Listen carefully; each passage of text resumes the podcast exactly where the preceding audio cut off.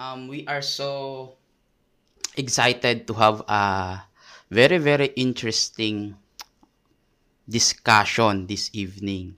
Kasi we are in this series, uh, Church and the State, na ang aim natin ipag-usapan kung ano nga ba yung dapat na maging uri ng relationship ng church to to our society, to our government, di ba?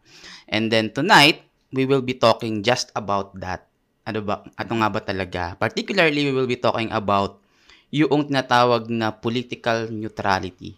Na sa tingin right. namin, this would be the best way to relate to the state, mm. no, yung political neutrality. Kasi this would best fulfill yung ating uh, mission as a church regardless of your denominational affiliation, no? Mm-hmm. At the same time, at the same time, ito rin yung best way to practice yung ating mga religious beliefs and ideals. Ayan. So yun yung mga pag-uusapan natin ngayong gabi. Mm, gusto lang nating klaruhin coach no na pag sinabi nating political neutrality, hindi ito yeah, oo, oo. pagiging hindi ito pagiging apolitical. Ibig sabihin yes. like yung hindi ka makikialam sa kahit anong hindi hindi ibig sabihin ganoon. And also we're talking about from the macro perspective ng church mm-hmm. and its relation sa state, di ba? Yes. What hindi, what we are talking about is the church as an institution. Why mm-hmm. is it best to maintain political neutrality? sa mga ganon. Mm-hmm. Like for example, hindi mag endurso ng iisang kandidato lang when it comes to right. election, something like that. But we leave it to the people, to our congregation, to our members, to practice yung tinatawag na freedom of consciousness. Alam mo yun eh, sa sarili mo kung sino yung gusto mong iboto. Hmm. No, when we, when we say, sabi nga ni Ford kanina, when we say political neutrality, it doesn't really mean na apolitical, na hindi ka na makikialam, totally separatist tayo no? Hmm. Bahala sila diyan. Ito ako. Hindi hmm. ganon, no? Right. Hindi ganon. Right. Pag-usapan pa rin natin 'yan later on. There you go. So again, uh, yun yung mga points. Again, ang pag-usapan natin for for tonight ay yung doctrine, kumbaga, ng ng constitution, mm. ng separation ng church and state. Bakit naging ganon? Susubukan nating daanan ng konti yung yung yung history kung bakit naging ganon. Um, I will try nga to understand bakit bakit may kinakailangang political neutrality, 'di ba? 'Di ba in, in in the discussion. So 'yun, try natin pag-usapan yung legal background nito, yung mm-hmm. biblical perspective, and of course, yung relationship ng church and state sa lawmaking like yes. ano nung pwede natin gawin. Mm-hmm. 'Di ba? And of course, again, um titingnan natin yung yung yung a church's perspective on voting, stuff like that, and and on social responsibility. Yes. Ayan, ayan, ayan. Siguro simulan na natin, ano, um, bakit nga ba mahalaga na pag-usapan natin yung separation between the church and the state? Uh, for me, first and foremost, uh, importante siya kasi it would enable us to know kung ano yung extent ng ating involvement uh, within the constitutional boundaries. Kasi right. as uh, we can use that knowledge eh. We can use that knowledge to maximize our missional activities and religious practices. It would eliminate unnecessary discomfort when we discharge yung ating mga missional activities. For example, ako nung estudyante ako, madalas, even now, syempre yung churches natin merong mga gawain yan. And most of the times, uh, we ayun, humihingi tayo ng tulong mula sa ating mga local government kasi mahalaga mm-hmm. na magkaroon ng tinatawag na courtesy doon sa uh-huh. governing bodies ng isang community. For example, ng isang barangay, mm-hmm. you have to go to the barangay captain, magpaalam ka na mayroong kayong gagawing activity doon para nang sa ganun, yung mga governing bodies No, like for example, the the the barangay or the municipality would know na mayroong nangyayaring activity doon. And then mm-hmm. if for example, yung community na yon ay medyo um tawag nito mainit or should we say mayroong mga nanggugulo, hindi mapayapang mga tao, they could send some uh, support para nang sa ganun. Like for example, tanod or kapulisan man, if what not. Mm. 'Di ba? Para nang sa ganun maprotektahan kayo kasi kapag kami nangyari sa inyo doon sa loob ng ng kanilang lugar, ng kanilang nasasakupan, eh meron silang liability doon and kawawa naman yung mga ano natin, binigyan pa natin ng sakit ng ulo. So we have to have this kind of courtesy. Ano, isa 'yon. Uh, kaya kailangan maganda na malaman natin yung extent ng ating involvement within the constitutional limits. Ano? So, going to the to the matter at hand, the separation of church and state. Ano nga ba yung ibig sabihin nito? Kasi sa ating constitution, Ford, no, sabi doon na the church na, na sa article 2, section 6 ng ating constitution, 1987, ng, okay. oo, constitution. Sabi doon, the separation of church and state shall be invaluable.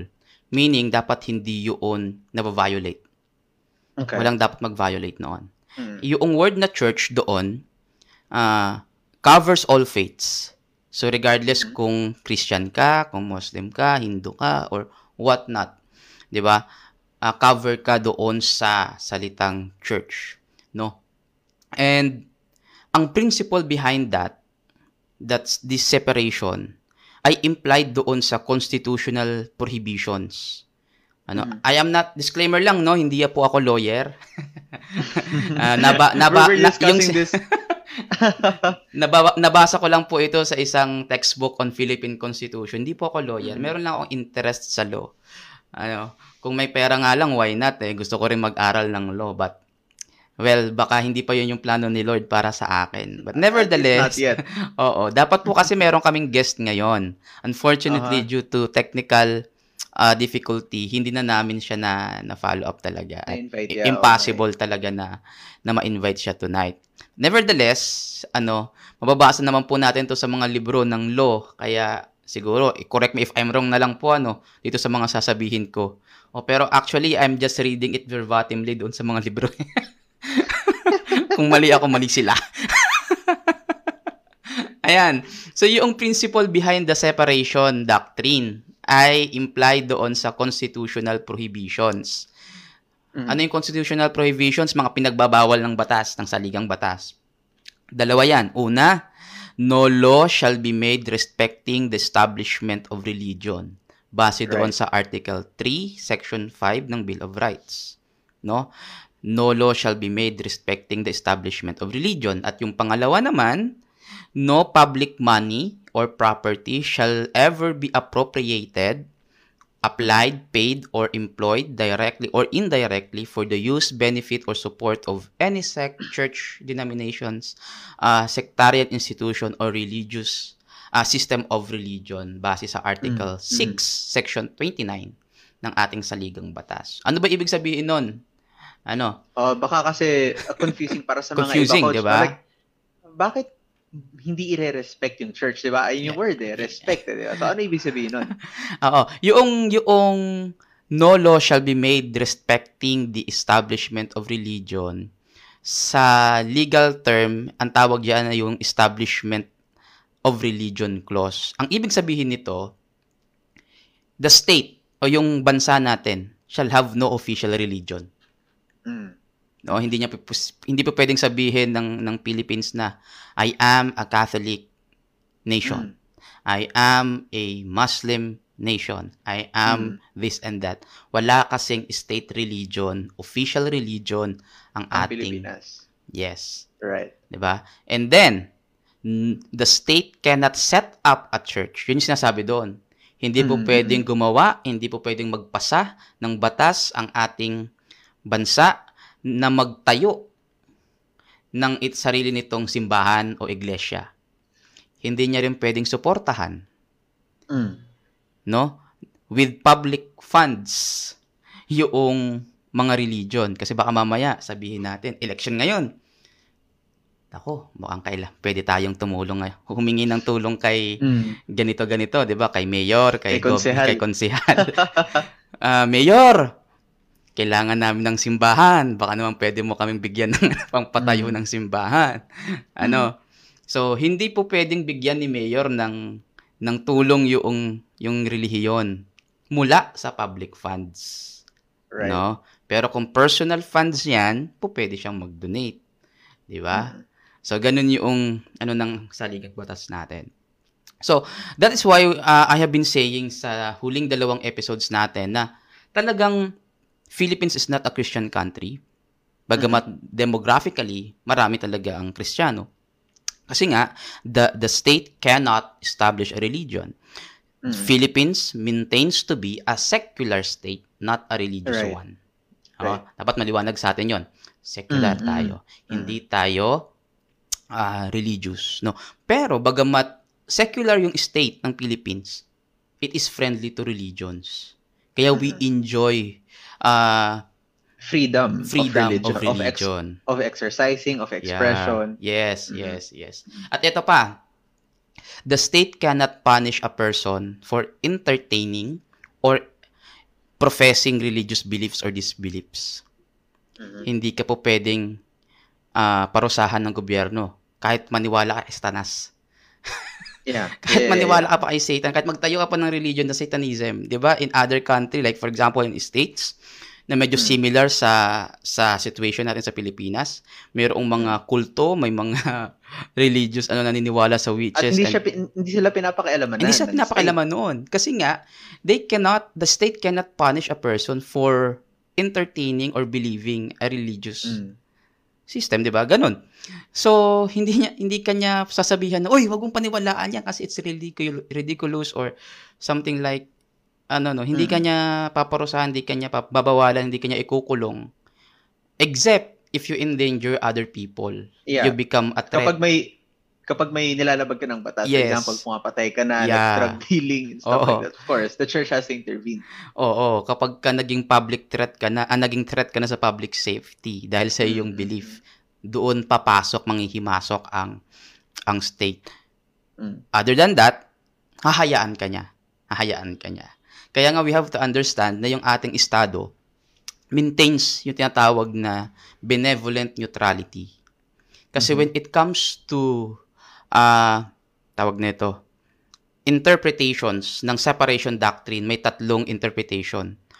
Ah, una, yung strictly separationist na talagang generally hostile interpretation, disallowing interaction in order to protect the state from the church. No? Talagang hindi bawal 'yan, bawal. Hindi hindi ito usapin patungkol sa relihiyon, sa paniniwala patungkol sa Diyos. It's totally we are separate, you know, strictly separate. Yung pangalawa naman, strictly neutral. Yung Mm. hindi siya hostile, pero he is it is striving to become a secular state. Mm. At yung pangatlo, yung tinatawag na benevolent neutrality, yung pinangangalagaan ng estado yung simbahan mula Mhm. sa kanyang sarili, no? To protect the church Yeah, from yeah, the yeah. state, from the from the Mhm. state. Yeah. No? Mm. Yung benevolent neutrality, sabi doon sa Supreme Court decision sa kaso ni Estrada versus Esitor. Ayan. mas- Yes, law student. ano, mariresearch niya. Binabasa ko lang. Binabasa ko lang po mga kakituan. Ano. Um, sabi doon ng ponente ni Justice Reynato Puno, if I'm not mistaken. Sabi doon, the government must pursue its secular goals and interests, but at the same time, strives to uphold religious liberty. Ganun tayo Mm. ka-blessed dito sa Pilipinas, no? Uh, because our government strives to uphold religious liberty to the greatest extent possible within the flexible constitutional limits. Thus, Alright. although morality contemplated by laws is secular, benevolent neutrality could allow for accommodation of morality based on religion provided it does not offend compelling states interests. Kasi may may iba't ibang uri ng interpretation ng morality. May legal morality, mayroong religious morality, and somehow this decision ng Supreme Court, jurisprudence na po ito. Ibig sabihin, this is an interpretation of the law na dapat pangalagaan ng Estado yung religious morality na pinangahawakan ng isang ah, citizen. No? So yun, yung mini-maintain na, yun yung isa sa mga ibig sabihin ng ng religious um, separation ng church and state. Pero siguro coach kaya sila nahihirapan no. Ah, Kahit ako like ah, bago ko bago ako naging aware sa sa legalities or like sa legal truth na ah, mga ano, separated pala ang church and state. Bago ako naging aware, kala ko talagang like, alam mo yun, officially Christian nation ang Pilipinas, like the only Christian nation in Asia. Sabi pa nga ganun, di ba?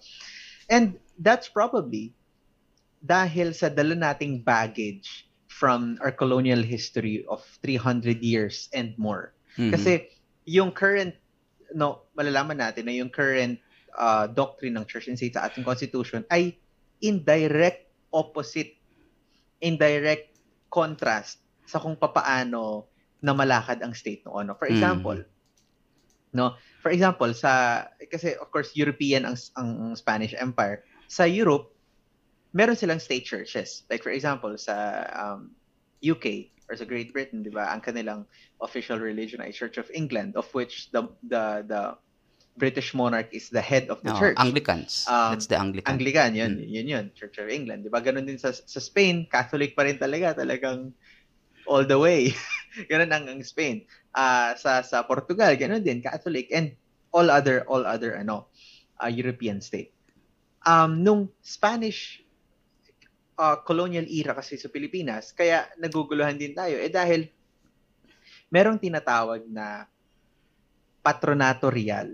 No? Mhm. Wow, big word ano 'yun. Patronato real, ito ay essentially yung union ng church and state. Ibig sabihin ng patronato real ay royal patronage. Mhm. Ibig sabihin lang nun, supported ng state ang church. So, may blessing ang church, ay may blessing ang state from the head of the church at may blessing ang church from the head of the state. They're essentially married together Mhm. they're intermingling. So, yung sa sinasabi mo kanina, coach, na hindi pwedeng gamitin ni konsehal ang kaban ng bayan para magpatayo ng simbahan, sa Patronato Real, exactly the opposite. Exactly the opposite. Gagamitin talaga, gagamitin talaga ng state ang kaban ng bayan para ipatayo ang, or hindi ipatayo, um, tulungan, tulungan ang church. Aha. Kaya, they have to choose a church, a, a state religion. They have to choose a state church ang ang nasa patronato real. Mhm. Kaya ang nangyayari la, ah, binanggit ni Jan last episode, nangyayari nun, agawan ng talagang pauna, ano pa, ano yun? In competition ang ang ang churches Oo, kung oo. sinong kung anong religion ang susuportahan ng state. For example, kapag ka Catholic ang king, Mhm. Siguradong persecuted ang Protestant, di ba? Kaya nga. Pero pag Protestant naman ang king, magtago-tago na kayong mga Katoliko. Ganun ang nangyayari, lalo na uh, sa, sa, sa European Kingdom. Sige, Coach, ay sabihin ka. Ah, kaya nga hindi ideal. I think ah, masasabi natin na pasalamat tayo na hindi ganoon yung ating estado. Hindi ganoon ang Mm, Philippines. mm. Kasi kung ganoon, talagang maraming mga religion ang mau-oppressed, ma-discriminate. Oo. Mm. Pero syempre as Christians, masasabi lang natin, yeah, yes, that's religious persecution and it's a uh, tawag dito fulfillment of what the Bible says, etc., etc. But um Pero i- gugustuhin mo ba yon? Oo, nga, 'di ba? Gusto mo ba 'yun? At the same at the same time, it would interfere a great deal with with it comes to the discharge of our missional ano, 'di ba? So kaya pasalamat tayo that the Philippines has this uh, religious neutrality na hinahayaan tayong Mm. mag mag-worship, 'di ba? Sa kung anong religion meron tayo. Ayun. So pagpasok, alam na natin, no, pagpasok ng another era ng colonialism, of course, ang American occupation ay colonialism pa din, pero ang dala nila with them, kasi sila ay built, kumbaga, di ba, ah, yung kanilang 1798 independence ang kanil- from from the, the UK, from from the British Empire, ay dala nila yung separation ng church and state. It's Mm, built, yeah. they're, they're built on that. Kapag pagpunta nila dito, ah at nag-draft tayo ng 1935 Constitution, nandoon na yun. Hmm. Di ba? So if I'm not mistaken, ah, may separation of church, Yep, church yep. and state clause na sa 1935. At hanggang ngayon, dala natin. Ka- Pero tulad nga nung nabanggit natin sa mga nakaraang episodes, hindi natin kasi maikakaila, coach, no, at mga kwentuhan, yung ating colonial history at yung baggage ng kolonyalismo sa atin, especially ng Spanish colonialism. Hindi mo, ang hirap tanggalin noon. Sobrang sobrang hirap tanggalin, hindi ka agad-agad. Kaya ang akala natin, pinagsisigawan natin na isa tayong Christian nation. Whereas, in current modern sense, wala talaga tayong state religion. Yeah. Di ba? Wala talaga. Kasi merong merong malaking Muslim demographics of course in the southern parts of the Philippines, Mm. sa Mindanao, 'di ba? Sa sa sa Bangsamoro. So aren't they part of the of the country? 'Di ba? So so there's that. So ayun lang ah, mga kakwentuhan, no, a quick kumbaga refresher on how has been noong Spanish colonialism, merong patronato real. At Mm-mm. ito yung talagang, wow, kaya makikita mo, sobrang gaganda ng churches natin dito, ng Manila Cathedral. Bakit? State fund gamit dyan eh. State fund yan. Um, hanggang, hanggang nabago na pagdating ng ah, American influence na constitution. Mhm. Yeah. Ganon. So in in a legal perspective ano um hindi maganda na united yung church and state. Kasi nga Mm. based on what you said, ah historically na-control talaga ng ng church yung yung estado. Kaya minabuti noong nagkaroon ng 1987 Constitution, no? Kasi nga sabi mo kanina yung 1935 Constitution natin. Kasi tatlo yung Constitution natin eh. The Malolos Constitution, the 1935, and the 1987. Yung Malolos Constitution, ginawa yun noong ah nagdeklara ng 1899. independence si Right. Bonifacio. Ah, Bonifacio to, Aguinaldo, sorry. Aguinaldo. Si Aguinaldo. Tapos 1935 during I think panahon ni Manuel L. Quezon, pero kinopya lang natin 'yon mula sa Oo. ga- sa American government. Yeah, Kasi nga nung nasakop tayo ng ng Amerika, um nagkaroon ng plano yung state na magkaroon ng independent pero 10 years project Hmm. 'yon ng states. Ang nangyari naman bago mai- ma-implement fully yung 10-year independent plan, ay nasakop tayo ng Japanese. 'Di ba? Ng Japan. Yeah. so, Wow. ang tala na naman 'yon. So, Ah. 'yon yung ano noon. So, noong 1987, especially noong katapusan na to ng martial law eh, 'di ba?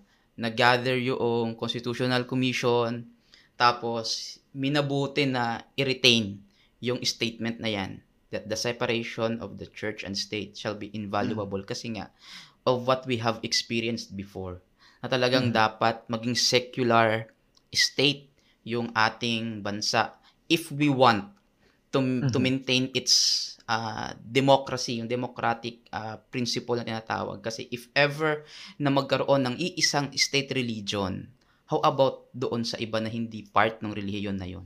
Mm. They would Paano? they would Hindi sila protektado. Oo, hindi sila protektado. They would experience discrimination, they would experience persecution, malamang. So talagang the state wants to be inclusive as much as possible. Ah, tama, ex- inclusive as much as possible.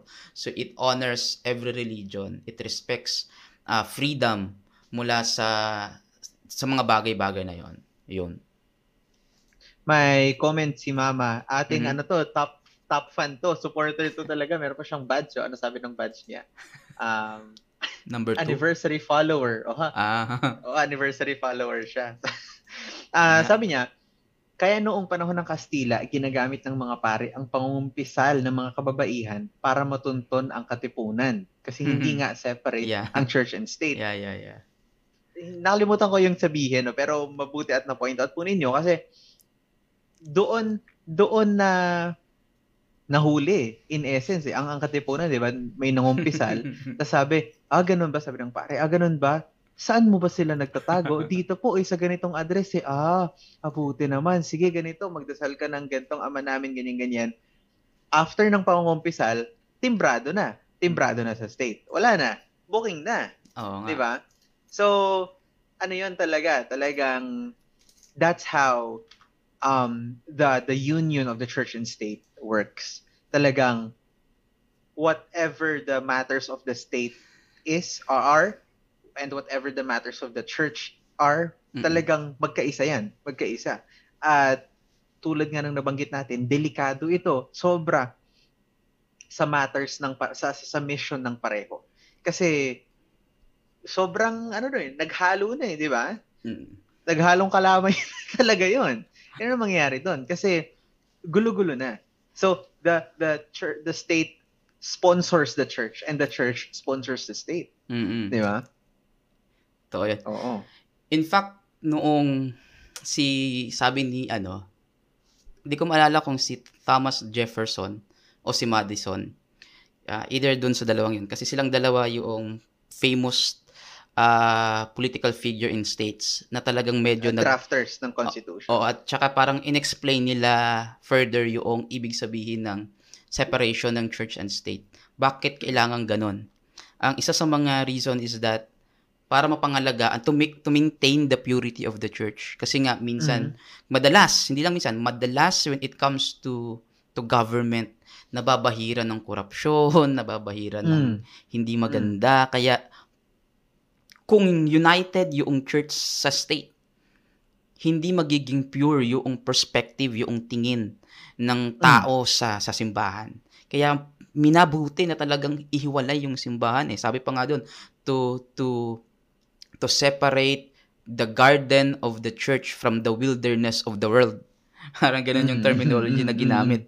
No? Mm. So, in a secular perspective, maganda na ganun mm. yung situation na separated talaga yung church at state sa, sa mga ganung mga instances.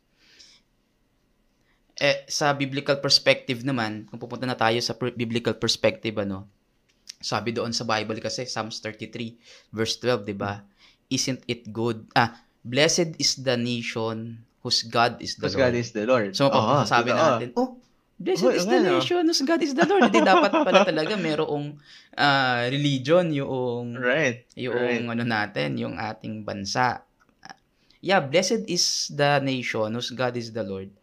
Yun kasi yung sinabi ni David uh, describing kung ano yung meron sila 'di ba sa mm. Israel because definitely they are they are supposed to be a theocratic uh, government government 'di ba na talagang si God dapat sana yung pinaka-head nila na wala nang monarchs mm-hmm. and thing nevertheless God allows that to happen pero hindi naman niya pinabayaan. Kumbaga, the, the nation, the state still holds the religion at with utmost respect talaga. Hmm. Talagang malaki pa rin yung influence ng religion. In fact, hindi nga hindi nga hiwalay pa din eh. Hindi pa rin hiwalay. Kaya makikita natin doon sa mga kwento sa Bible, napaka-critical ng ilang prophets sa mga kings mm, na so, sobra talaga. Gumagawa ng hindi maganda. Kasi nga mm.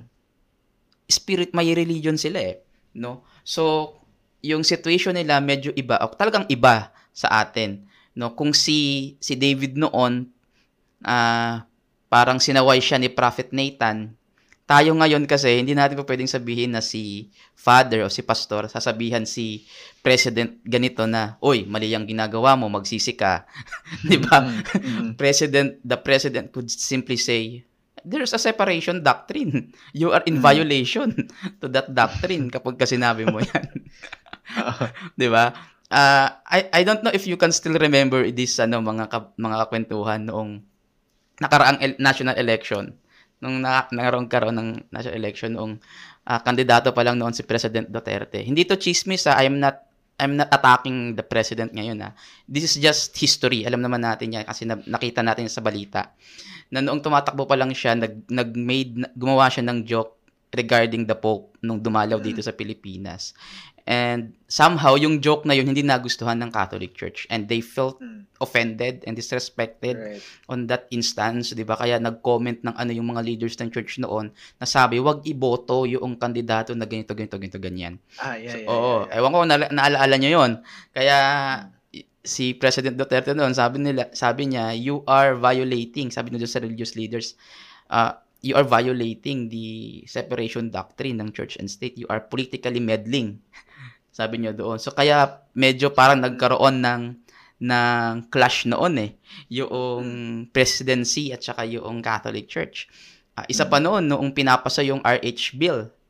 Sobrang Yan, totoo. Sobrang gulo nun sa ano kasi talagang tinakot pa noon si President Aquino if I'm not mistaken to be excommunicated kapag uh, pinirmahan niya yung RH law, 'di ba? So talagang mm. talagang medyo ano noon. Kaya uh, parang minabuti ano in in a secular at the same time biblical perspective na maganda na separated yung yung church and state. In fact, um dapat na maging separate kasi merong provision sa Bible. I don't know if I, Mm. you can remember this word, no? Yung Daniel, yung prophecy about the little horn, Right. di ba? Gusto kong gusto kong bangitin coach nga na um as Christians, as Adventists, rarely natin realize na yung church, yung yung union ng church and state is actually a very very very um elaborate theme sa Bible. Mm-mm. Hindi rare, hindi natin masyadong at hindi ko ngayon alam eh. 'Di ba? Hindi ko ngayon alam bago bago ako mm, mas naging aware eh.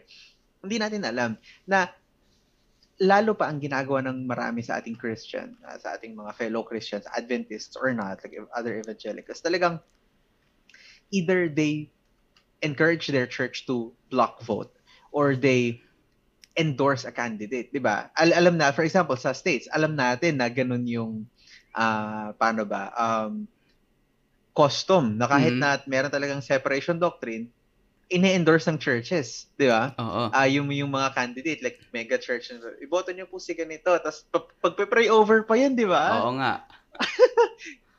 Pagpe-pray over pa talaga yon Without realizing na, sandali lang, merong Daniel 7, may Revelation 13, na, ito, ito nga mismo yung winawarn Oo. ni John at ng ni Daniel sa panahon ngayon.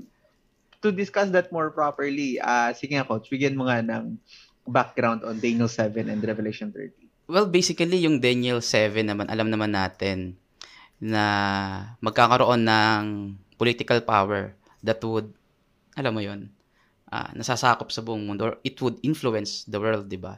Pero doon sa political power na yon, meron din siyang daladalang spiritual power na kung Mm. saan they would, he would, it would, rather, the little horn would uh, convince the people to worship something like that. So it has something to do with worship din. Ganun din sa beasts, ano, doon sa Revelation 13. Kapag kababasahin natin yon political power at the same time, religious power kasi nga, it would make people to worship.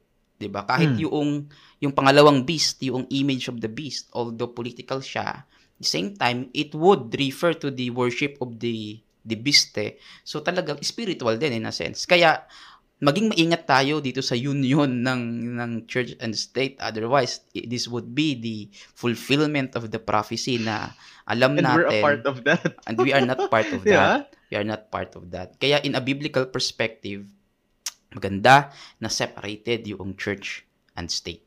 Yun. Pero siguro coach, this would this would beg the question like eh hindi ba dapat maging ano yun, hindi ba dapat magkaroon ng magandang relasyon? Ayan, ng magandang relasyon Yeah, ng church and oo. state. Oh, for example, hindi ba dapat eh papaano for example pag sa policy making na. Mhm. Ayan, gagawa na ng batas, Mm. no? Hindi ba dapat in a way eh kasama ang church sa paggawa ng mga yon? Yon. No, una sa lahat mga kwentuhan, kailangan nating i-realize nga na in its original form, in its essence, magkaiba ang affairs ng church at affairs ng state. totoo Magkaiba, magkaiba ng ng gusto, ng kagustuhan, magkaibang magkaiba. I mean, Jesus never intended for his church, no? O, maliban na lang kung hindi si Jesus yung Lord ng church mo. uh, Jesus never intended for his church to have this much political power. Hindi talaga kahit kailan. Pero again, as we have discussed in the past episode, alam natin na nagkaroon ng malaking, malaking diversion from how Jesus intended it and to how it had become. 'Di ba? Alam natin sa European history. For example, sa sa Pilipinas, nabanggit ni coach kanina, nung nagkakaroon ng reading sa lower house ng RH bill, talagang malaking kaguluhan yun. Kung natatandaan nyo, kailan ba yun? Mga 2015? Wala pa 2013, ganun? I forgot 2012 na Ah, aprobahan 2012. Oo. na, na-aprobahan oo. pero 2013 lang siya tuluyang na-implement kasi ina inapila pa yon sa Supreme Court eh. Nagkaroon pa ng deliberations eh. So, hanggang sa 2013 finally nagkaroon ng decision yung Supreme Court to uphold. To uphold da, ibig sabihin in effect yung law. Mm. So makikita ninyo nung nung nasa nasa nung pinapasa pa lang yung batas, napakaingay. Oh, sobrang ingay noon eh. Talagang ang daming ang daming news outlets sa Intramuros kasi nandun yung CBCP, di ba? Uh, inaano pa din yung ibang other Protestant uh, leaders and stuff. And sobra sobra sobrang uh, gulo nun. Mm.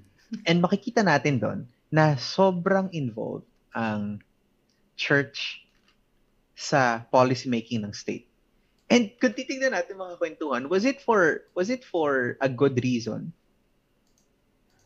Ayokong sabihin yes or no eh, pero kung pero makikita ninyo na hindi siya necessarily founded on on the biblical perspective, uh-huh. but simply on how things have been, on simply how traditions have been. Mm-hmm. No. Hindi siya necessarily founded on that. So, uh, kailangan again uh, ano pa yung isang yung ibang examples? Ngayon pinapasa yung or or in talks yung divorce bill. Mm-hmm. uh, yung same sex marriage yung death penalty di ba? So lahat ng mga yan lahat ng mga yan meron siyang connection. Ah uh, meron siyang connection in how the church conducts itself. Kaya it, in a way na nagiging ano mo yun uh, involved ang church sa policy making na yan. Mm-hmm. Pero pero again, that begs the question, should, ayun yung question eh, should eh, should we be involved eh, di ba? Mm-hmm. Sige, coach. Well, yeah. Alam mo, yung RH law, bago siya maging law, I think, kung hindi ako nagkakamali, 13 years bago muna siya naipasa talaga. Just imagine mm. how many kong how many years? 13 years? Katakot-takot na debate paulit-ulit. Hindi ba sila nanawa nun? same same uh, but anyways, uh, politics is a numbers game talaga eh. Mm. 'Di ba? Kung hindi ko man makuha yung sapat na boto sa Congress na to, probably the next Congress, session of the Congress, I would have the votes. Ganun lang naman talaga eh. It's a numbers game eh. 'Di ba? It's a numbers game. Uh, kaya merong mga majority minority doon sa mga ano natin sa Congress at sa ano na Senate, 'di ba? Kasi nga it's a numbers game. It's a numbers game. Mm. No ngayon when it comes to to policy making, hindi kasi natin maiiwasan na hindi tayo maki uh, engage doon sa mga usapin patungkol sa sa policy ng ating bansa, especially kapag ka sobrang halaga noon sa atin. 'Di ba? Mm. Kasi in a way, gusto din natin mamuhay sa isang society while we are here on earth, bagamat alam natin na yung takbo ng society natin would go to worse, 'di ba? Hindi naman bubuti yung situation natin eh. Kasi alam naman natin in the Bible, in the biblical prophecy talagang lalala at lalala yung situation ng ng ng bansa, ng mundo, ng state, mm-hmm. yeah. That is why one of the reasons bakit gusto natin na makilahok doon sa usapin ng ng pagpapasa ng batas is because we want to live in a society wherein walang chaos or at least minimize yung disorder. We want to live in a place na peaceful and orderly as much as possible. Kaya hindi maiiwasan yung ganun. But it still begs the question as a church, dapat ba tayong makilahok doon? I don't think so. As an institution, no? But mm. as an individual, For example, you are a lawmaking person sa hmm. state natin, elect ka as a congressman, 'di ba, or a senator. You may use your uh, personal religious belief. Much hmm. more pa nga yung belief ng iyong constituents, 'di ba? Mm. Kasi it's all about the constituents. If majority of your constituents are Catholic, Christians or Muslim, definitely meron silang say doon sa batas na gusto nating ipasa. And kapag right. ka, ito yung bosses nila, ito kasi yung kagandahan sa demokrasy, uh, sa demok demokrasya eh. It is the voice of the people na talagang dapat pakinggan. Eh kung yung mm. sinasabi ng iyong constituents is this and that na medyo related or inclined or merong influence ng religious belief, then you have to say that, 'di ba? You have mm. to lobby mm. for that. And mm. ayun, yun yun. Mm. Pero ah uh, kaakibat niyang kaakibat niyang tanong na yan eh yung tanong din na are churches allowed to endorse candidates? 'Di ba? Mm-hmm. Kasi for example, example coach, no. Etong isang um, um, candidate na running for a certain position, eh, pinapromise niya sa church na to, as, at ganito naman kasi talaga yung nangyayari, like, all around the world, all around the globe, pinapromise niya sa church na to, na kapag na-elect ako, you'll have voice, you'll have representation. Mm. Di ba? And on the surface, talagang, uy, oo nga, no, ang kinda nun. Kasi, meron na tayong representation sa sa Congress. So, kapag ka ganun, coach, for example, eh, we're, tama ba, tama pa rin ba na i-endorse yung kandidato na yun na bibigyan ng blessing ng church as an institution na, oh, iboto natin itong kandidato na to dahil siya ay para sa atin. Mm-hmm, mm-hmm. So, Diba? oh, so ang ang tanong kasi doon, how about the other candidate, yung rival niya? Hindi ba siya para sa atin? Yun yung isa sa mga Mm. tanong eh. Bakit siya at hindi yung isa Mm. doon? No, as a church, for example, sa ating as Adventist, we are uh, instructed in the spirit of prophecy ano, na we should go away from political strife as much as possible. And Mhm. we maintain the so-called political neutrality. Bakit Mhm. mahalaga yung political neutrality? Kasi, for Yan. example, ito yung gusto mo na tao, that's in-endorse mo siya. In-endorse. Minsan, sa politika, hindi maiwasan yung tinatawag na dirty politics. Mm. Ano yung dirty politics? Ito yung way ng pamumulitika na kinikriticize mo o yung ah, inilalabas mo yung baho ng isang ah, ng isang kandidato eh keso ganito siya, keso ganyan siya, keso ganito ganyan. Ayon, so you are throwing dirt at other people. Na alam naman natin, bawat kandidato meron talagang tinatagong ah, skeleton in their Skeletons. in their yeah. closets. May tinatagong mga baho talaga yan. So, kapag ka ganyan, pagka papasok tayo sa ganoong uri ng pamumulitika, we are no longer, tawag net, ang tawag doon is, um, we are mixing ourselves with the ways of the world. Mhm. Di ba? Na hindi maganda sa isang church na naninira ng isang tao. That Mm. at ang tawag natin doon eh, ina-assassinate yung karakter ng iisang tao. Regardless kung Mhm. totoo o hindi, we are engaging in the so-called dirty politics na nagtothrow tayo ng, ng, ng dirt sa, isa, sa isang tao. Ngayon, isa yon pangit yung picture na yon Hindi dapat sa, sa isang iglesia yung ganung uri ng pamumulitika. Pangalawa, what if yung kinikriticize mo, the one you strongly criticizing is the one who won the election. How's Patay your ka. relationship? Totoo yun. Totoo How's yun. your relationship with that uh, person? For example, ako marami ko nakikita Adventist eh, hate hate si President Duterte. 'Di ba? I'm not saying na wag niyo siyang kay ano yan, ah, marami yung hate kay President Duterte na Adventist. Eh dumalaw si President Ted Wilson sa Pilipinas. Nag-courtesy call kay President Duterte at ipinag-pray. Kumusta kaya yung haters ni President Duterte, ni President Duterte sa atin? Shinare kaya nila yung picture na pinost sa Mhm. social Mm. media? Ah, natuwa ba sila sa ginawa ni ah, President Ted Wilson? O baka nag nag ah, naghihimutog na naman na sinasabi, bakit niyo binabati? Eh, hindi ba niya alam na ganito yung tao na yan? Ganyan, ganyan, ganyan, ganyan. So, isa yun sa mga question ko, no? But nevertheless, dapat kasi nga na we maintain the political neutrality. Kasi it is our it is our mission eh to disciple all people. 'Di ba? And all Mm. people includes even the people that we hate, the politicians Mm. that we hate. And it would affect our how can we reach out to them if we were the ones who were criticizing them? 'Di ba? During Mm. political campaigns during those Mm. things. So, it would really affect yung ating missional activity, yung ating reach kapag ka ganun yung uri ng sistema na papasukin natin. Kaya, importante talaga na ma-maintain natin yung political neutrality. Siguro coach where ad where most Adventists fail to think and to realize is that hindi nagtatapos sa politika ang pakikitungo natin Totoo bilang yun. tao Totoo yun. at bilang church. Mm-mm. What does that mean? What does that mean? Ibig sabihin, hindi endgame yung politics. Lagi ko itong sinasabi. Hindi endgame yung politics in the grand scheme of morality and of ethics. Kasi politics will always be dirty and messy, 'di ba?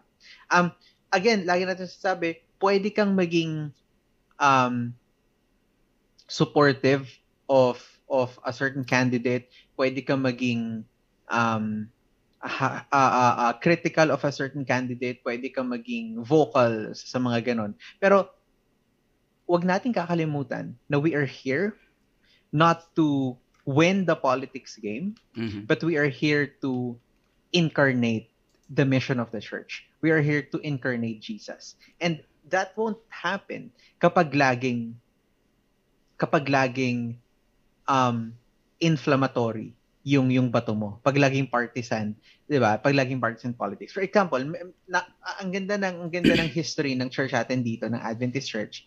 No, bago, bago natin sagutin ang tanong ni ah, ni Elder Leave, no. Um uh early Adventists were initially very very detached from politics. Talagang they don't want anything to do with Oo, it. Nothing, separatist talaga nada. tayo nun. eh. Separatist Sobra, talaga. sobra, di ba?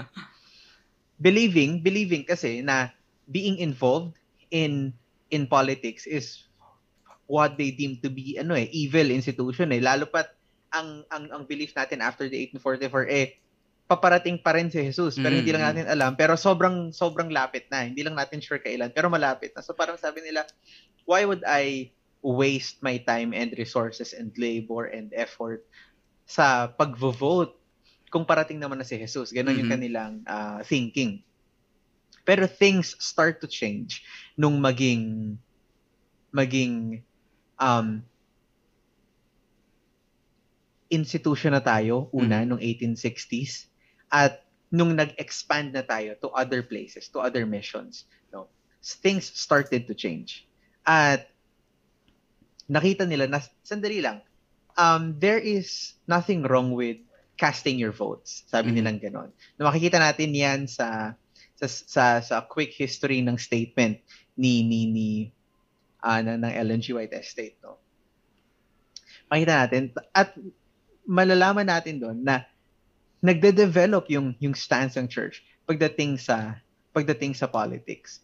Kasi meron ngang at ito, ah, basahin ko yung sabi ni Joseph Clark, ah, isang layman na taga Ohio. Shall we meddle with politics? There we go. Shall we meddle with politics? No. If we must mingle in the noisy crowd and shout in the praises of the poor, Aha. puny man who is to be raised to the pinnacle of power. No, if we must give currency to the many voiced, slanderous reports which Mm. fill the political atmosphere with clouds and mists, but we may deposit a ballot quietly. But we may deposit a ballot quietly in the box in behalf of freedom and as quietly give a reason therefore. So, Mhm. um the as we can see the churches the church's stance now develops from being completely separatist to being um voting for temperance and virtue. Ang ganda nung sinabi, bago natin basahin yung comments, ang ganda sinabi ni Mrs. White dito, ah kinopya ko yung mga quotes eh. Ayan, there we go. Ah, pwedeng may pwedeng sagot din to sa tanong ni Ate Lori kasi sabi ni Ate Lori are supposed to stay silent Yeah, kahit yeah. lantaran ang injustice and immorality. Uh, we'll get to that pero basahin muna natin to. Sinabi ni Mrs. White. Um, ah, yan, there we go.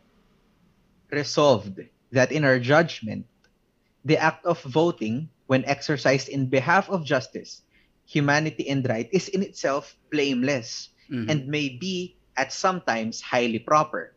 But that the casting of any vote, ito, makinig kayo, check nito guys mga kwentuhan, but that the casting of any vote that shall strengthen the cause of such crimes as intemperance, insurrection, and slavery, we regard as highly criminal in the sight of heaven, but we would deprecate any participation in the spirit of party strife. Mhm. Sinabi niya to nung May 1865 and as you know, um katatapos pa lang ng Civil War nila, ka-abolish pa lang ng slavery, no? Kasi nanalo ang nanalo ang ang North. Pero and the, the point is um he, hindi naging partisan ang church in our early history, pero hindi rin naging ngimi sa involvement ng politics. Mhm. No? Yeah. So, with that, ang ma, pwede na siguro natin ma-discuss at- ang question ni Li- na Elder Leave, ni Allen, at ni Ate Lori. Sabi, ang tanong, what is political neutrality ba? Mhm. Ayan. Yeah. Are we supposed to stay silent kahit lantaran ang injustice and immola- immorality nila? Alright, bago natin pagsalitain si Coach, kasi ah, sinabi natin kanina na when we say political neutrality, iba ito sa pagiging apolitical. Mhm. Alright? No, na, na um, ap- being apolitical means completely separate. Diba? Completely uninvolved sa, sa, sa matters ng politics. Talagang, ah, wala akong pakialam dyan. Ayoko niyan kasi lost cause yan. Kaya wala akong paki dyan. No? That's being apolitical. But when we say political neutrality, lalo na, ang, ang dinidiscuss natin dito ay stance ng church at hindi bilang ating personal stance Yeah. no? Pero say political neutrality, that's not taking sides in pagdating sa institutional matters. Like, like ibig sabihin, ipapag-endorse mo yung church mo ng certain candidate, Mhm. no? Kasi that's that's that's a that's a that's a fine line between the marrying of the church and state ulit, 'di ba? Parang patronatorial yun all over again. Kaya minemaintain natin as a church, as a church, as an institution, yung political neutrality. Pero again, as what we have read in the quotes, as a person, 'di ba? As an individual voter, as an individual Christian, 'di ba? Hindi ka pwedeng maging politically neutral, lalo na sa pagcast ng votes. Mhm. Di ba? Sige, coach. Yeah, ahead. yeah, yeah. Actually, I would just concur yung sinabi mo eh. Pagka sinabi nating political, yung political neutrality, we are talking about the church as an institution, hindi as an individual, ano. Kaya yung tanong ni Allen, no, how can one be politically neutral? It's up to you if you want to be politically neutral eh. Eh, Mm. Pero as to how a person, hindi ko alam kung paano. Kasi kung gusto mong bumoto, kung gusto mong bumoto, talagang you have to vote for someone. And kapag bumoto ka sa kanya, you will not be politically neutral. Di ba? Kasi siya binoto Mhm. mo eh. Pero ang pinag-uusapan natin dito is as a church, as an Mhm. institution, we have to be Mhm. politically neutral. Kasi ang gusto natin, i-exercise ng bawat member natin yung tinatawag na freedom of consciousness. Alam mo sa sarili mo kung sino yung dapat na maging presidente mo. Kasi for example, si church, pinomote itong, in-endorse itong kandidato, for example, yung ngayon, para maging relevant tayo. Ah, in-endorse ng church, Lenny. Pero ako, gusto ko BBM. Mhm. Eh magagalit ako sa church. Eh bakit si Lenny? Gusto ko si BBM eh. Di ba? So magkakaroon Hmm. lang ng clash, magkakaroon ng chaos sa loob ng church. Bakit ko susundin yung isang yung yung sinabi na ito kung ito naman yung nilalaman ng puso ko? 'Di ba? Mm. So magkakaroon lamang ng chaos sa church. That is why it is better not just for the society but for the church itself to to maintain political neutrality para hindi ma-damage yung ah, harmony and unity sa loob ng church natin. Mm. Na ngayon, when it comes naman sa tanong ni Ate Lori Jane, ano, are we supposed to stay silent? Mm. As an individual, talagang hindi. No? Meron tayong karapatan to voice out our opinion, our observations sa mga ginagawa ng government, especially if it affects us personally or the ones that are close to us or close to our heart, yung mga advocacies na inaano natin. Na kapag ka nakikita natin yung injustices, like for example, the violations of human rights, ganito, ganyan, di ba? We have the voice. We can voice out our uh, opinions. Basta may kinalaman, yung tawag nga natin doon sa yung tawag, yung terminology nga nagamit sa spirit of prophecy is intemperance eh.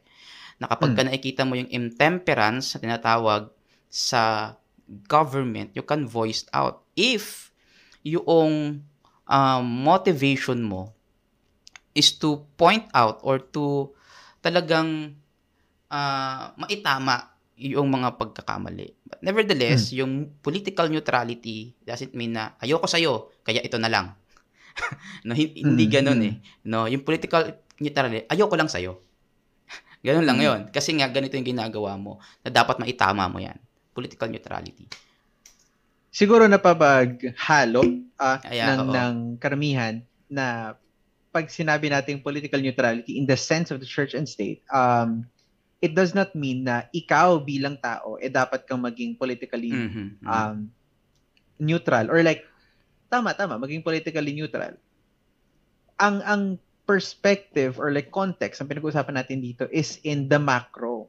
Yung yung involvement ng church sa state politics.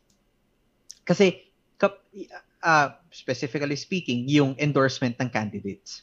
Kasi pag nangyari talaga yon pag pag mang, nangyaring may in-endorse na tayo na, na, na politics no Mhm. um that would that would really defeat the the purpose ng ng ng mission natin as Mhm. having an alternate kingdom, 'di ba? Pero again, hindi ka pwede maging politically neutral bilang tao kasi bilang tao, no? Pero again, bilang church, kailangan mong i-hold yung separation ng ng ng affairs ng church and ng state kasi again, babalik tayo doon. Uh, it's not meant to be. It's Mhm. not meant to be married. Yep. No? personally, you can be apolitical, 'di ba? Ako I Mm, would say if you noon, want. oo, ako noon, I would say that I was an apolitical. Kasi hindi ako bumoboto noon. Ayokong bumoto kasi para sa akin, una, wala namang nagbabago. Pangalawa, susuportahan ko na lang kung sino yung manalo. Ganon. Mm. No? Kasi kapag ka- kinampanya ko tong si ganito, si captain, si mayor, si congressman, si president, tapos ayaw naman ng ibang mga tao, baka magkasamaan lang kami ng loob. So, mas mahalaga kasi sa akin yung relationship ko sa tao, no? Mm. Especially to my churchmate, kaysa sa my non-existent relationship to whosoever candidate yung tumatakbo. No, minsan Mm. kasi, ang pagkakamali natin sa church, gini-give up natin, mas mahalaga para sa atin yung mga yung mga kandidato kaysa yung relationship natin sa loob ng church. Bahala na mag-away kayo basta maiboto ko to, ma-endorse ko to, makapanya ko to. Ah, that's that's not a good picture no Mm. sa na maano sa ating iglesia. Pero that was your personal decision alone, di ba? That was your personal decision alone. My uh, follow-up question si Elder Leaf. Sabi Ano niya, my, my follow-up question, Yeah, yeah, si, si Kuya Leaf, no? Sabi niya, big names or representatives of the church influence the church. Paano yun? Saan? Yeah, pa, pa-clarify ko yung question ulit. Like, big names, big names in politics ba to? Mhm. and representatives of the church influence the church? Siguro, habang habang habang kina-clarify niyo yung question. Ah, siguro ito yung um he's referring to the um paano ba? To the kung hindi ako nagkakamali ko, Eliva, pero yung pa, pa rep- ah, elaborate ng question no para para mas mas tama yung yung sagot or mas like ma, ma pinpoint natin yung yung uh, concern mo. For example, siguro ang our pastors do promote certain politicians. Eh, exactly the Mhm. point. Oh, exactly the point. So paano 'yun? Paano 'yun, coach? Ayun nga. So dapat siguro ma-educate yung mga pastors natin with regards to ah, neutrality. Pero kung our Hmm. pastors do do that on a private conversation, no? Ah, I think para sa akin walang problema doon. Pero kung sa pulpito ginagawa, doon mayroong Mm. malaking problema. Kung sa pulpito Mm. ginagawa, na dapat ganito ang iboto natin mga kapatid, ganyan, ganyan, ganyan. But if the pastor is doing that on the basis of parang casual conversation na na na, Mm. i, na ikwento lang or baka na itanong nyo lang during a casual dinner or 'di ba? Pastor, sino ba boto mo? Ako may nagtatanong sa akin na ganun eh. 'Di ba? Si Quiz Junel tinanong ako one time sino presidente ko. 'Di ba? Sinagot ko siya. Sinagot ko siya pero hindi ko sinabi na dapat ito na rin yung iboto mo kasi ito yung boboto ko. Hmm. 'Di ba? Kasi ganito ganito yan. Sino ba iboboto mo? Ah, si ganyan. Ah, mali yan. Ganito ganito tao yan eh. Ganyan ganyan Mm, ganyan. mm. ganyan. So that eh, para sa akin hindi maganda yung ganung uri ng ng La- lalo lalo pag ginawa pa coach um in church in in again in church contexts na Mm, uh, yeah. sa pulpito yun sinabi Yeah, yeah. stuff like that o kasi that's essentially endorsing Di ba? Pero ikaw bilang tao, ikaw bilang voter, bilang citizen of the Philippines, you have you have all the right to kumbaga proselytize, 'di ba? Proselytize for your candidate, 'di ba? Mm. Pero ang ang ang pino-point out lang natin sa episode na to, yung marrying, yung marrying Yeah. ng ng church ng church of ng ng ng church instruments at ng state affairs. Oo. No. Delikado 'yon. That's very dangerous. Oo. Ito nga ito nga sabi ni Mrs. White ano when it comes to voting, halimbawa no. Mm. Ah, pwede niyo tong basahin ano, ah, selected messages messages book 2 pages 336 to 337. Yan. Selected messages book 2 336 337. Sabi doon, we are not as a people to become mixed up with political questions, be ye Hmm. not unequally yoked together with unbelievers in political strife, nor bind with them in their attachments. Keep your voting to yourself. Do not feel it is do not feel it your duty to urge everyone to do as you do. Ayun yung ah, counsel sa atin ni Mrs. White, no? So kung mayroon kang kandidato na gustong iboto, it's up to you. But it is never your obligation to force, coerce, uh, convince uh, people na iboto mo rin yung iboboto mo. Ayun. Mm. Mm. Pero again, um, for example, in in um, electoral education, ganyan, no? Um, you can engage definitely Mm, no you mga can kwentuhan. engage. You can engage in in discussions kasi ang ang it would be paano ba? Um it would be against your right eh, not to engage eh. Kasi if you would want to, di ba? Then then why not? Uh you can you can engage all you want in in in casual electoral educations, political discussion, pero to the extent here is where we will go wrong sa tingin ko. To the to the extent na isa-sever mo yung ties, isa-sever mo Mm. yung connection sa kanila dahil lang hindi kayo nag-agree Mhm. on certain matters, di ba? That's mm, that's paano ba 'yun? Purpose defeating as a Christian. Mm-mm. Kasi hindi naman natin endgame tong politics eh. Yeah. Di ba? Hindi naman natin to endgame. Kasi meron tayong ibang endgame. And? Yes. And that's kingdom come. That's Mm-mm. the second coming. Pero pero, pero pwedeng pwede kang alam mo 'yun, mang mag mag-engage in political conversations, pwedeng pwede kang um, sumama sa mga sa mga discussion na ganyan. Pero kapag ka magkakapikunan na at magkakagalit-galit na kayo dahil sa differences. di ba? Hindi maganda 'yon. Dapat ano, isihan mo lang, chill lang, Chill lang. no? Chill lang. Um, are there biblical principles to guide voters on who to choose? There we go. Oo, nasabi na natin siguro I think nasabi na natin yan last episode. Ah, first on the first episode, 'di ba? Yung mga biblical passages na maaari nating gamitin to guide us when it comes to ah, civic engagement. Nandyan yung Micah 6:8 na ah, nandyan din yung Philippians 4 verse 8. Um, yung kapag ka nag engage tayo, dapat yung ating speech ay maging asin o panlasa sa ating sa mga nakakarinig. Ganyan, ano. But nevertheless, gusto nating sabihin na syempre kung gusto mong bumoto ng isang kandidato, you have to know kasi for example, wala namang wala namang kasing ah perpektong kandidato, 'di ba? Ah, walang wala tayong masasabi na walang kandidato ang hindi nabahiran ng pangit na situation.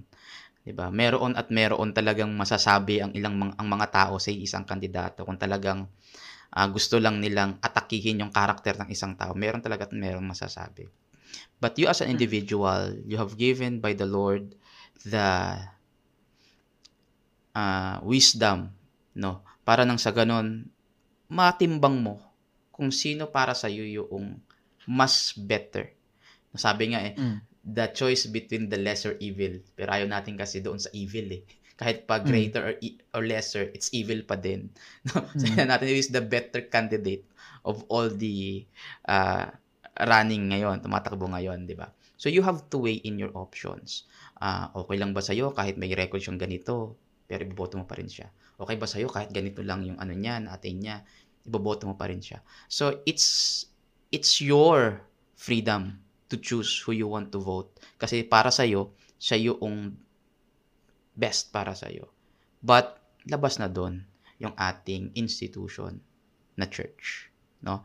Right. Labas na doon. Actually, pwede at magkakaroon ata tayo, uh, it's still in the works, pero magkakaroon tayo ng entirely different season pagdating na oh, vo- voter May. education. Oo. uh, uh, on on the Christian perspective on voting Yeah, yeah, kasi yeah. sobrang halaga niyan, sobrang Mhm. halaga niyan. So um that's the short answer, elder leave, no? Pero we'll have an entire season dedicated for that. Oo. invite natin si Elder Leaf siguro dun sa season na yun. Pwede, pwede, pwede. Hindi na sila nakapanood last time eh. Oo. Kasi may hirap lang doon sila. ay, ay. Mahirap Pero lang din oh. po kami.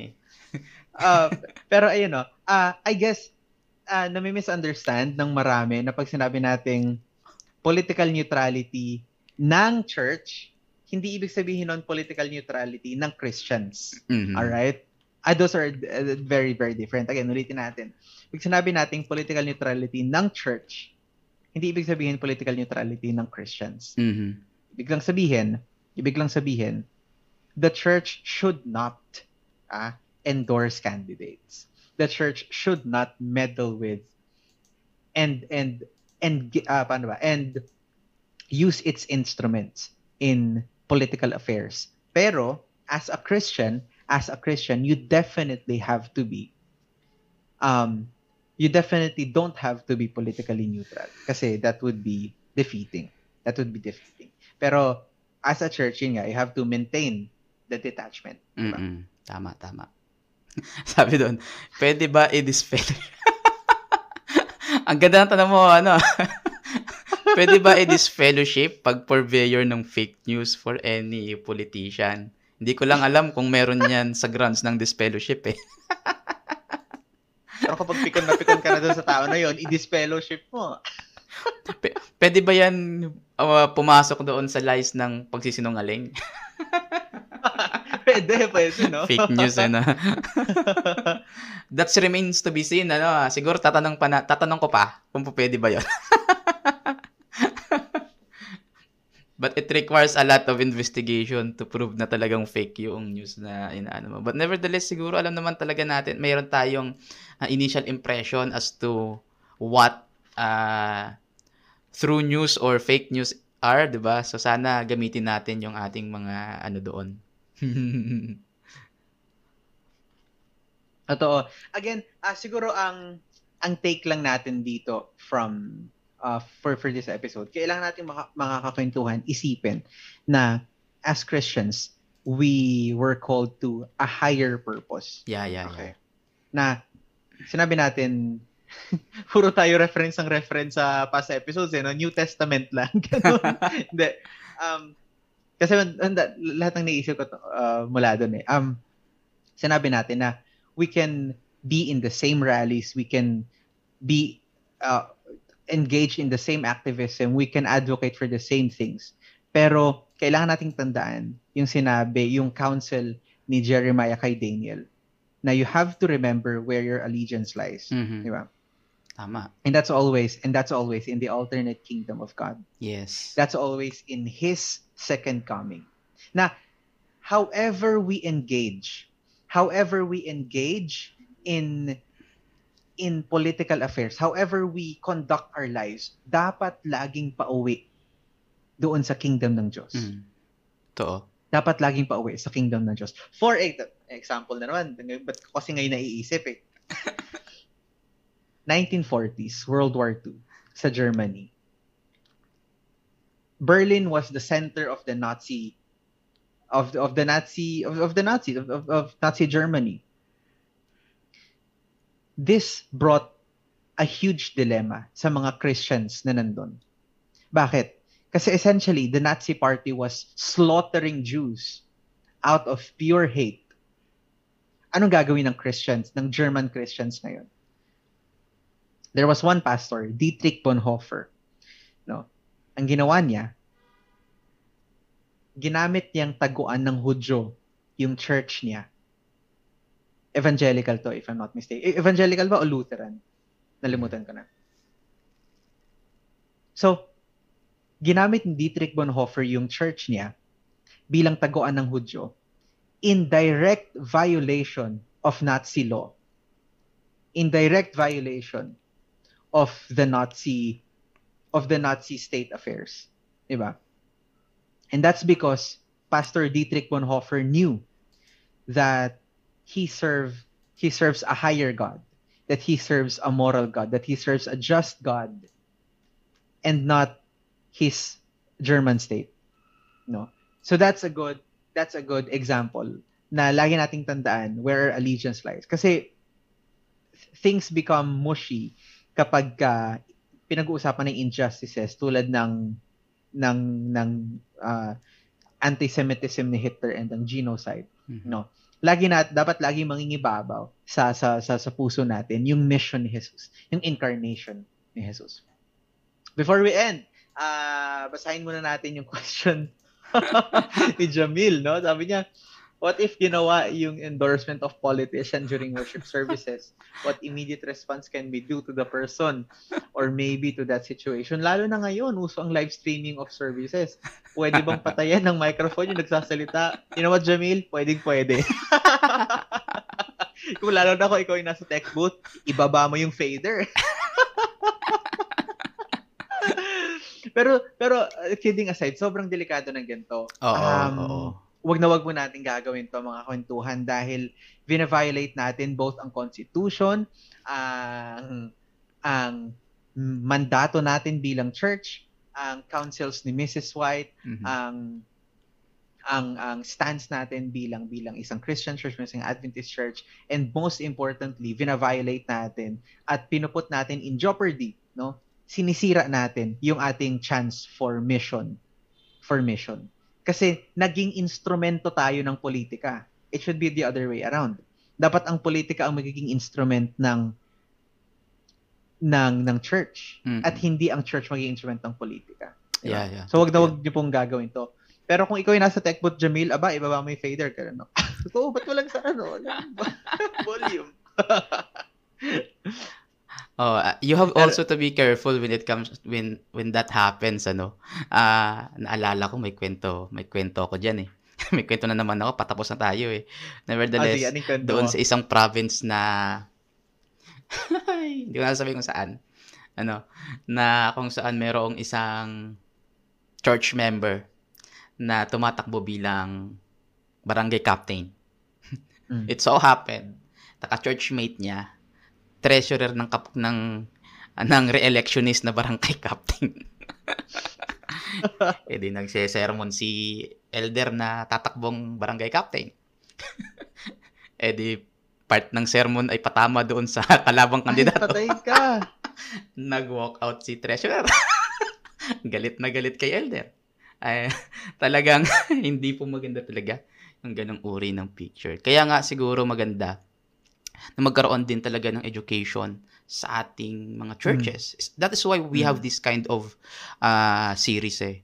No, na Kasi gusto natin na sa churches, Mm, coach, eh, no? na talaga ma-educate tayo when it comes to the matters of politics. Na bagamat Mm. gusto nating mag-engage, we have also to be careful na mas priority natin yung ating iglesia kaysa sa ating bayan. Para sa akin, Mm. ano, mas priority yung iglesia kaysa sa bayan. Kasi whatever happens in the government, magkagulo man sila, basta tayo okay.